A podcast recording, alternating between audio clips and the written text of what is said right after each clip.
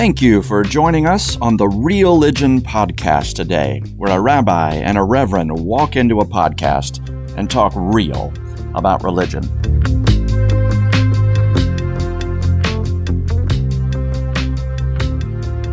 Good afternoon, Joel. Howdy, Rabbi Eric. How are you this afternoon?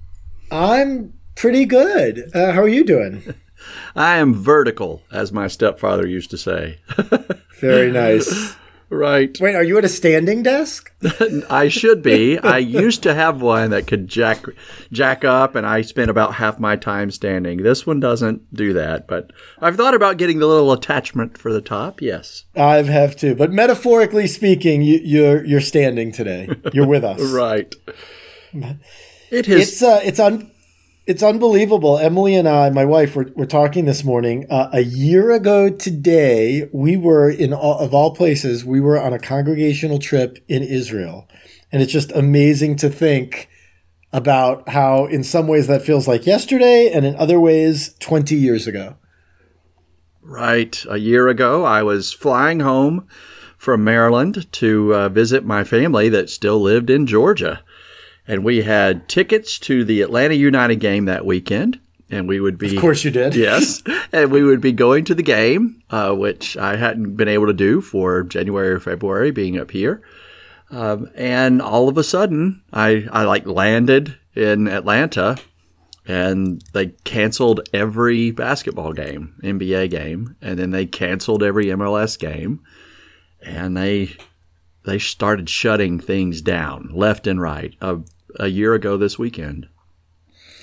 Yeah, and so uh, I think we want to maybe reflect on this last year uh, for us a little bit, perhaps a little more personally than we did a few weeks ago when we talked about worship specifically. And uh, you had an interesting uh, kind of metaphorical link that we were talking about before the show about wilderness, and uh, I'd love to hear more about that.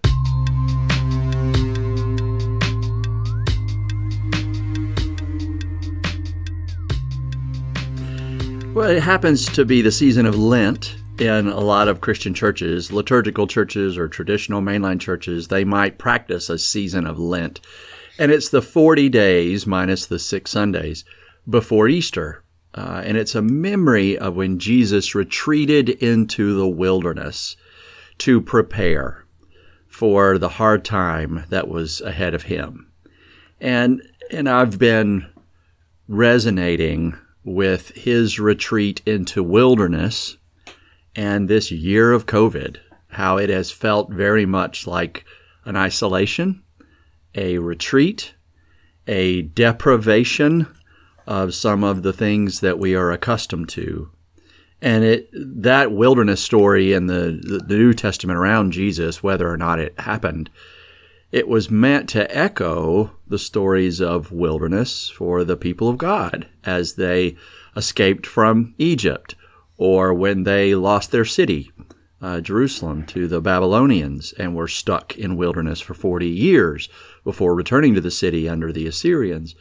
Uh, these stories of retreat and isolation and deprivation, they're in Scripture. We don't we don't write them out of Scripture. We remember them and they turn out to be massive times of learning and change and growth for the people of God on how we do community with one another and how we pledge to one another to, to uh, do things differently as we come out of them. Um, and, and they usually end with a celebration as well. Somehow it is celebratory that the season of wilderness is over and there is great praise and thanksgiving to God. Um, so I am reflecting on this year of COVID in that wilderness theme and wondering if that resonates with you as somebody who uh, walks with the people of the wilderness. Yeah, it, it, it certainly does. It, and I think there's a lot there that that we will get into. One thing that I'm I'm thinking of is very close to uh, the aftermath of the exodus from Egypt God basically decides that instead of showing the Israelites the easy way to Israel, which uh, I believe would be a three day walk, and if anyone's been to Egypt, there's no way that Israel is a 40 year walk from Egypt. I'm not an expert on geography by any means, but it's much shorter than that, uh, especially depending on where, where in Egypt you start from. And th- there is very much this idea that it, the wilderness is, even though it is a time of perhaps sadness and lonely, loneliness, it is, as you said, a time for growth and reflection and learning.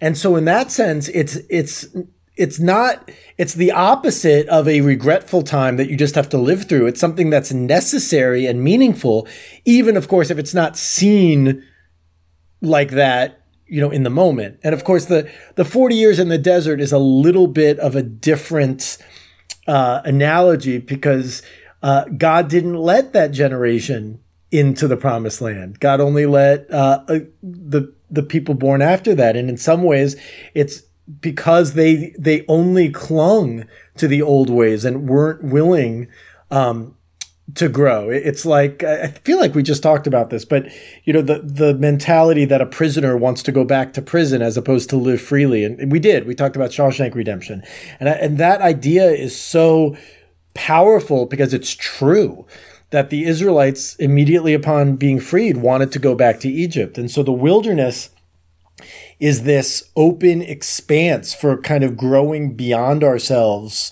and through ourselves um, as we get to the next stage. But it but it's a necessary stage on the way. It's not something that you just kind of have to go through. It's absolutely necessary. I I think sometimes about group dynamics, and if you have a a group, a community, uh, a bunch of people, and they're accustomed to doing community in one way, slaves of Egypt, and they're suddenly uh, moved out of that. They're not they don't have access to the same way they used to do community anymore because of they're shoved out of the habits and traditions and systems before and shoved into new ways. They have to, uh, the, the shortcut way I remember it is form, storm, norm, perform. Um, you form your community, you storm, which means you got to struggle and resist one another and debate things all over again. You establish norms for how your community will operate now, uh, now that it's different, and then you can start performing under as a community together.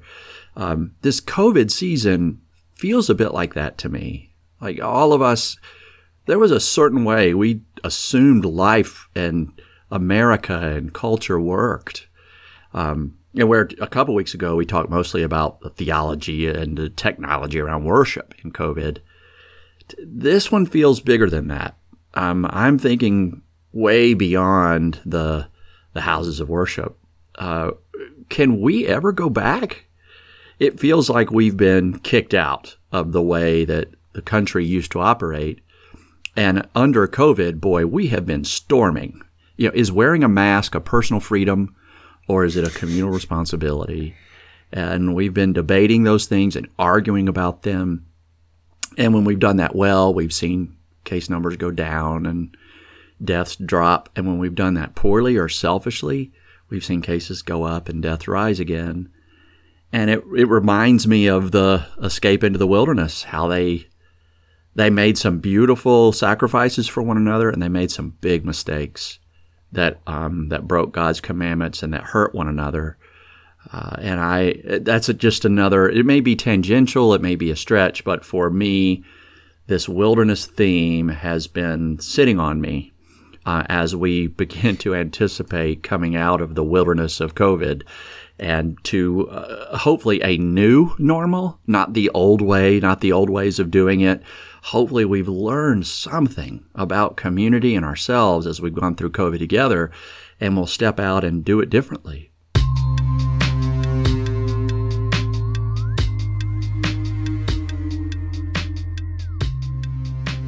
Not only as a rabbi, but as a person, and certainly as a Jewish person who wants to pray in, in a minyan, in a community with people physically, and celebrating life cycle events and being a, a source of comfort, hopefully, to people who mourn or wanting to be comforted during times of struggle for me. Uh, those are all sorely lacking, and th- there's a hole there. And uh, you know, I, I, we all kind of joke about Zoom fatigue, and oh, I can't take one more Zoom meeting. Um, but it is not the same. And it's not even only about physical contact, although it's partially about that. Uh, but just the, the, the mannerisms of seeing someone and looking at them in the eye and them being next to you and then you walking to the next person and just having those, even the small conversations that you have um, or that that you know I think both of us do a sort of fellowship after our services with some snacks or drinks and you know walking around checking in with congregants um, you know, now if I make a phone call to a congregant, very often it's like, why is the rabbi calling me? Right. And there's this whole kind of contextualization. Well, you know, because of COVID, I'm just trying to, I want to reach out. I haven't, you know, I, I, you know, thank goodness you're, you know, if they're not in a high risk category of people that I talk to more often, sometimes it's like, well, what, why is the rabbi calling me? Whereas if it was after a service, of course the rabbi's coming up to me to say hi and check in, or of course I'm going up to the rabbi. And so those things are, are are more they're just very different. I wouldn't say they're strained, but just very different. Yeah, we were blocked from making pastoral visits for since last April, really. There are certain communities here. There's one older community uh, around the area, retirement community called Heron Point, and a lot of our members and others in this area live there and they had very strict rules and regs about who could and could not come on campus. And they also had some barriers and boundaries on their residents on them leaving campus. Um, and if you did leave campus, it had to be only for these situ- situations. And when you returned, you had to quarantine in your home. And and I just I I'm remembering how that forced retreat from one another that COVID put on us um, it really severed a lot of the core of my identity as a pastor. It did not give me access to to go be the pastor to people that I felt I was called here to be. Absolutely. And those are the people that in some ways need it most because very often they are by themselves mm-hmm. or you and yeah, I, I have a congregant who within this past year, so since COVID, has declined considerably, not as much physically as mentally. And I mean, and it it's someone I'm fairly close to, and I, I, you know, the the family lives in town, and um, it breaks my heart that uh, I can't see her and and you know she's still last time i spoke with the family um, she was responsive to some old hebrew songs. And so you know being able to go there and just pray shema with her or something like that i i can't do. And like you said it's it's a major part of i'll, I'll use your uh, a christian word. It's a major part of our ministry that we are literally unable to do. Or if we are able it's it's kind of with you know with with a leg chopped off so to speak that it's it's only in very limited situations and it's not even close to the fullness of what it can be or what it should be.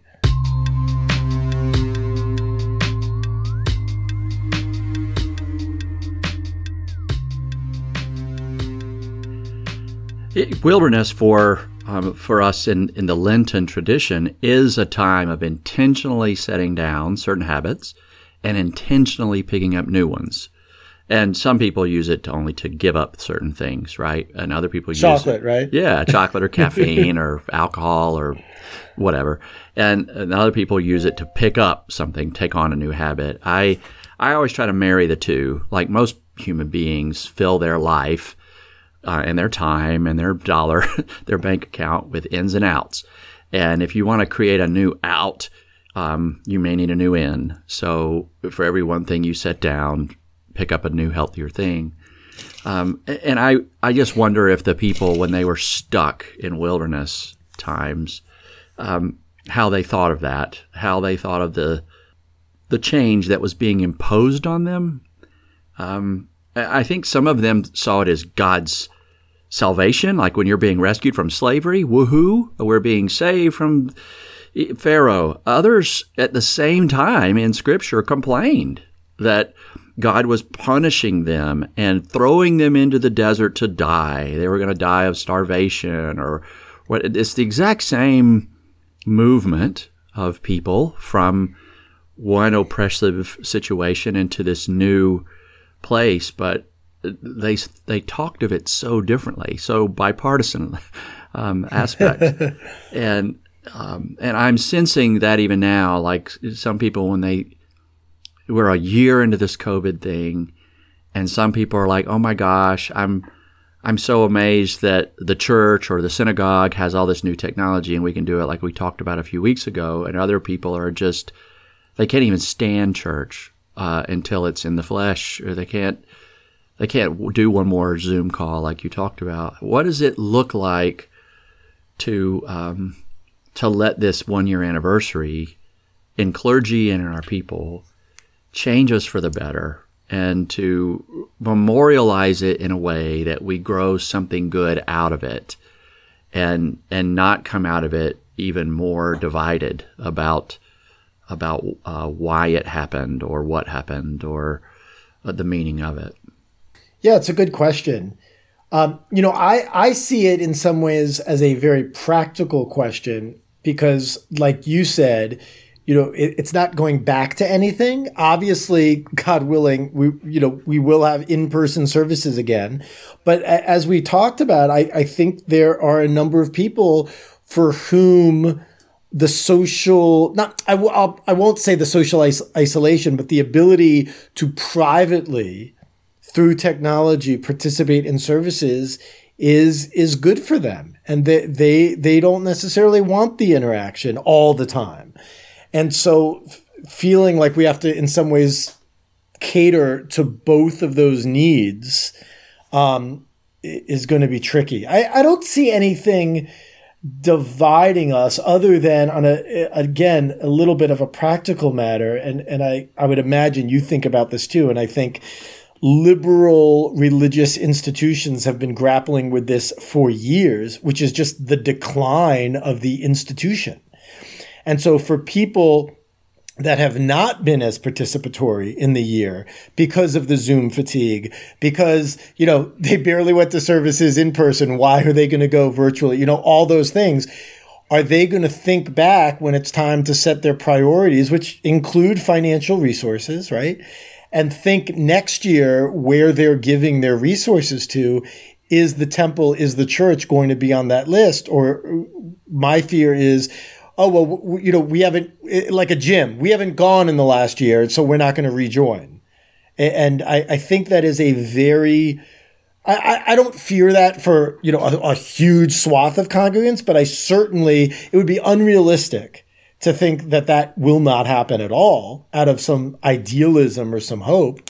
Yeah. I, there's that same issue for thinking about the synagogue and church, how it's going to use its resources, whatever it's given, going forward. If we use what we've been given exactly the same as we used to pre pandemic, gosh, surely this pandemic taught us we have got to get more actively involved in using the resources of religion and faith communities to help those who are the poorest, the the, the most in need. Uh, there's a lot about the uh, when we talk about wilderness in the in the Hebrew Bible. One of the wildernesses, the big first wilderness story, is one of God's salvation of the people. Now they were stuck in that wilderness for longer than they. I know that one. Yeah, yeah they were stuck in that wilderness longer than they needed to be. And some will say, well, God punished them, and some will say it was the natural consequences of their misbehavior, whatever. Um, I'm I don't know how to dance that line. The the second great wilderness, the way that a lot of the prophets talk about that when they were kicked out of the city and lost it to Babylon, was that y'all forgot to take care of the widows and the orphans and the aliens, the immigrants and the youngest and the oldest and the most vulnerable. You forgot that I am a God of steadfast love and I have a particular love for those in your community that are at, at greatest risk. And if you neglect them, you're going to lose the powers and privileges that I, as God, gave you, not so that you could have extra, but so that all could have enough. Uh, and if you're not going to use them in that way, you're going to lose them. Uh, and the prophets kind of threaten that. And a lot of the leaders say, nah, it won't happen. And the prophets say, it's coming. And then it does. And uh, they, of course, repent and confess and sackcloth and ashes and rip their garments and beg forgiveness. But it's amazing how fast, once we get some of the powers and privileges back, we forget the lesson that, that put us into Absolutely. the wilderness anyway. And frankly, that that is a lesson that's repeated not only in Judaism over and over again, but even in the written Torah of this um, this attempt, this nonstop attempt by God to remind us of the miracles that God performed for us. And you know, the in the what you describe as the first wilderness, uh, the the golden calf is, is the I, I hesitate to say perfect example, but you know, even after the 10 signs and wonders that God performed, culminating, of course, in the uh, expanse of the Red Sea splitting so that the Israelites could walk safely to freedom, even after all that, the Israelites were quick to forget. And so, how quick are we to forget? And I think about this in very practical. I, I wonder what we'll be quick to forget. Right. And I, I think even even practically, COVID notwithstanding, we're we're quick to forget lots of things in our lives. Like when we wake up every day feeling nominally healthy, we don't think what a blessing that is. We only think about when we're sick how awful that is. And so there's all sorts of tie-ins with that. Um, but but specifically with with the wilderness piece is it, ideally, I think the way the Torah has us understand wilderness, it, wilderness, it's a time for us to be open, to be vulnerable, and to remember those things, not to forget them.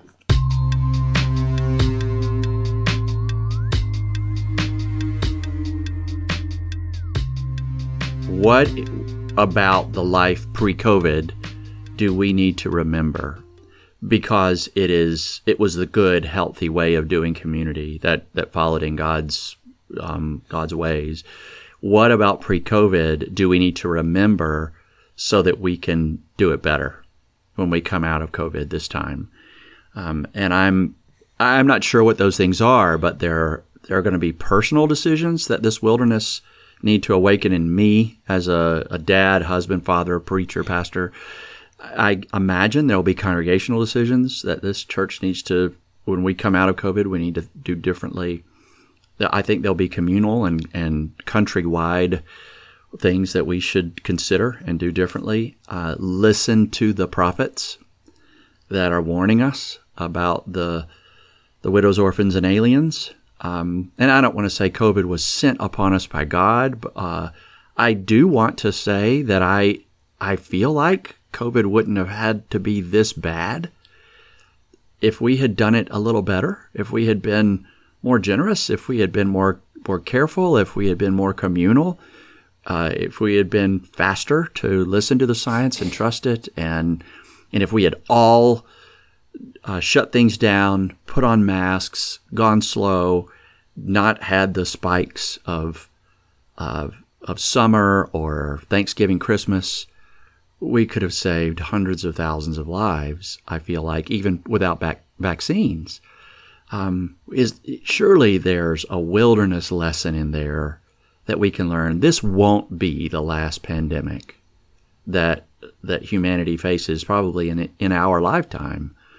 Will we learn something from this so we don't have to re-enter wilderness next time? And well, and I and I think I think many people would say, and I imagine that you'd agree, is that the climate crisis is it's a current pandemic of sorts, although you know certainly not as severe in the short term as COVID. Um, and I think that's one of the reasons why we're, we as human beings are unwilling to address it head on because we, we don't do well with inconvenience, especially as Americans with this whole idea of, you know, you can have the American dream and you deserve it. And, and I, I think I think that's why we're seeing some of those debates about you know you can't take away my freedom or you know you can't take away my Dr. Seuss books, which nobody is, but or my guns or any any of those ridiculous statements that have a sliver of bearing in reality, but not really. Uh, I, I, think it's a function of what's been bred into us as Americans, and we do need to think more communally. I mean, I, I th- this is what I think whenever I hear about you know the decrying of socialism. I mean, by no means am I a socialist, but it's like when you know when Texas had those awful floods and, and freezing not floods freezing a few weeks ago and then because because they took themselves out of the communal pool they didn't have assistance i mean that that could be defined as a socialist program social security is a socialist program the word social meaning we take care of each other it is not only about what you make or what you deserve because what you deserve is to be part of a community. And I mean, I'm all for capitalism. I think, you know, that people deserve to, that there should be different salaries for different things and different jobs merit different benefits and all of that 100%. And there needs to be kind of a reorganization or re- rethinking of how we think about personal and personal rights and communal responsibility. I would love for that to be one of our learnings out of this wilderness of COVID. Um, I, I sense that we're going to forget it really quickly. Even if we are learning it, we're going to step right out and go right back to it. it I sense that too. It reminds me very much of how the, the leaders in the Hebrew Bible or or beyond, whenever they learned a big lesson and consequences finally landed on them for not remembering that individual uh, privilege is never more important than communal responsibility. When they forget that, the next wilderness is already on the horizon and it's coming. And it, the hard part about every wilderness is it hits everybody. The whole community is going through it. Um, well, it's like the psalmist said, you know, it rains on saint and sinner alike. It, it's a similar, yep. Yes. But for those who knew slavery sucked, a trip into the wilderness is a party. And for those who had certain kind of interesting power or privilege, even though they were in slavery, they think it's not as good to go into the wilderness. And I, I am, I'm not sure about COVID and what the great lesson is, but I, I have some significant COVID fatigue. I know I do. I feel it. I I am tired. I grieve it. I I my son who's working the AV booth for us uh, on Sunday mornings. Um, oh, cool. Yeah, he very cool. There's another church member who sits back there with him and runs the computer or the camera. Uh, and this Sunday, that church member was our liturgist. So he was up on the chancel and he took his mask off to read the liturgy. And then later, Daniel said, I didn't know that's what he looked like under there. I, I've only seen him in a mask for all these years, and my mind had filled in below the mask with a certain assumption. He takes it off and he looks totally different. And I realized I got to this church at the beginning of February. I got to see these people's faces for five, six weeks I haven't seen them unmasked, right, in 11 months. No, it's crazy. I I don't know what they look like. They know what I look like because I take my mask off and I preach, and uh, but I don't know what they look like, and it, it feels radically unfair. But I don't want to have a little pity party for me. I just want to to let that weight be what it is say it out loud to others in the community so that they know it's on me and trust that when we come out of this thing we can we could throw some parties so we get to know one another again for the for the first time. Yeah 100% on the parties.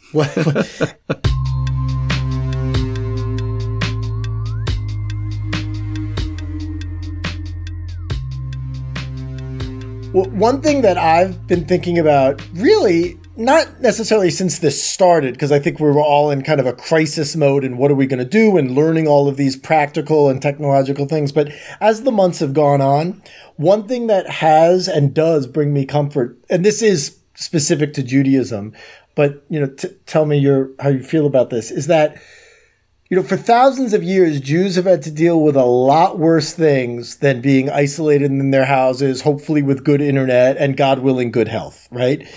And even under those cases, we as a people continued living Jewish lives. Even if we've had to hide and smuggle a prayer book to say Shabbat prayers or take crumbs that we found and use that as a challah to celebrate Shabbat. Uh, and so I, I see, and I, have mentioned this during the few B'nai Mitzvah that we've had that have been over Zoom and of course drastically different that you, you know, in some ways even more meaningful than quote unquote normally, you are showing your commitment to our people and our faith by doing this during this decidedly inconvenient time and not necessarily waiting until you know we're open or until you could have a party at the nice restaurant. That that in itself is making a, a statement. The other thing is, is this whole word of virtual you know we're going to worship virtually we're going to celebrate virtually we're actually worshiping period with no qualifier when there's a bar mitzvah or a special birthday uh, this Friday night where we had two congregants that one had a 60, one turned 60 and one turned 75, and they're going to be honored with some things during the service. Like those are actual things. They're not virtual things. Yes, we're doing them on the internet, but, but the semantics of it, I think are, are important. I mean, because looking back, you know, like when I look back 10 years from now, oh my gosh, Aaron will be a preteen. you know, I'm going to think back on his baby naming, which we did completely over Zoom, except for my wife and Aaron and my, um, mine and her parents who were blessed, were, were able to be with us in person. I'm going to look back at that as a wonderful memory. It was a baby naming. It wasn't what we had planned, but lots of things, even during, again, normal life, aren't what we planned. And so I, I think looking at it from that perspective could be helpful. That when we look back on this year, and hopefully everyone has had their share of blessings and happy moments, and you know everyone's had a birthday during this past year, and you know again different than what any of us planned, but hopefully still being able to recognize the joy and blessing um, through those experiences. That uh, your first point about continuing to practice during the times of trial. Uh, yes, I I see that for the people of Israel for sure. Um, I can't I can't uh, compare Christian suffering w- with that. Um, and in fact, I'd I'd be remiss if I didn't express that so many of the uh, people of Israel's sufferings were at the hand of so-called Christians. Um, so that's that's a tough one. Uh, but I do find that there is something in those of us who try to do faith with real integrity that it is those moments of struggle and suffering where we realize the time and the the discipline that we invested when things were semi-normal and the practices of faith, we we find them catching us, holding us, um, pulling us. It, it's not that we go to faith practices in the wilderness because we're desperate. It's it's that the faith practices come to us and they pull us through the wilderness to find the light at the other end of the tunnel. And if we didn't already have the habit and the ritual and the discipline of them, boy, the wilderness is so much harder, so much longer, so much lonelier. So I I'm grateful, right, that that your people learned that lesson the really hard way and taught it and practiced it and continued to practice it. And the you know, for me, Jesus learned it in the same way. And when he had his toughest times, it was those same practices that pulled him through. So I I do see the resonance in that, especially around this topic of COVID wilderness.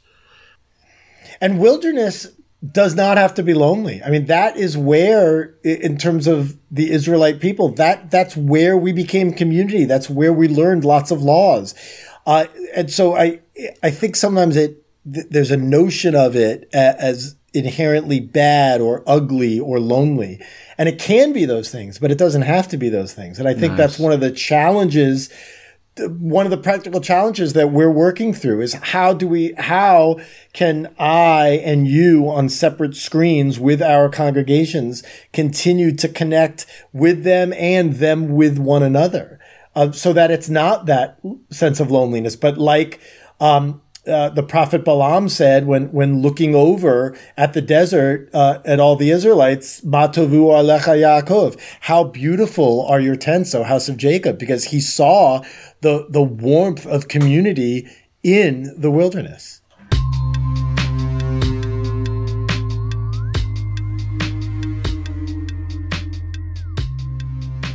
I imagine that those who uh, search for a more individualistic uh, freedom slash right uh, rights, meaning not correct, but I have my rights way of living um, pre wilderness, they struggle the most to uh, quickly appreciate the communal nature of wilderness. And to submit to the communal nature of wilderness is a repudiation of their individual protection of their personal rights. It is a surrender to our dependency on one another, the communal social nature of God's way of doing community.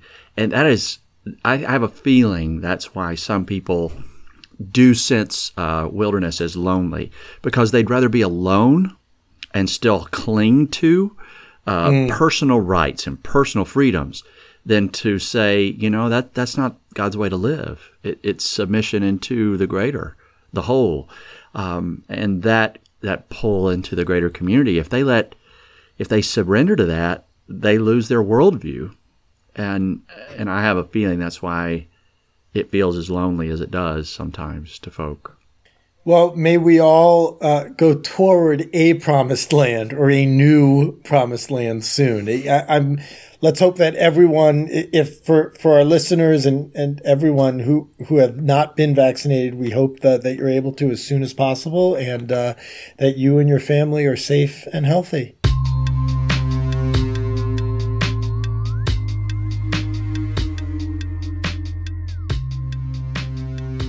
And, and thanks for uh, continuing to tweet me whenever you think you see an Xbox Series X available in the world. But uh, I am pretty much. Speaking of wilderness, yes, you you you are in the shopping cart is empty wilderness. Yes, this item is out of stock, and I I feel quite sure that I, I, I am I don't know if I'll get an Xbox Series X or my vaccine first, but there it is currently a race between those two.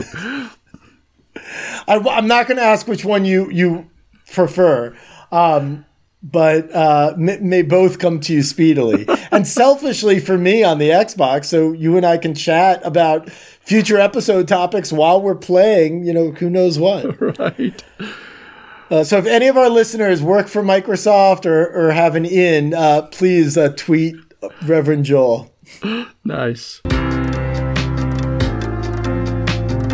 Thank you for joining us on the Real Religion Podcast today, where a rabbi and a reverend walk into a podcast and talk real about religion. I'm Reverend Joel Talbert, and on behalf of Rabbi Eric Linder and all the Real religion fans out there, we thank you for being with us today and invite you to send us any feedback or suggestions or topic ideas to religionpodcast at gmail.com. Until next time, keep it real.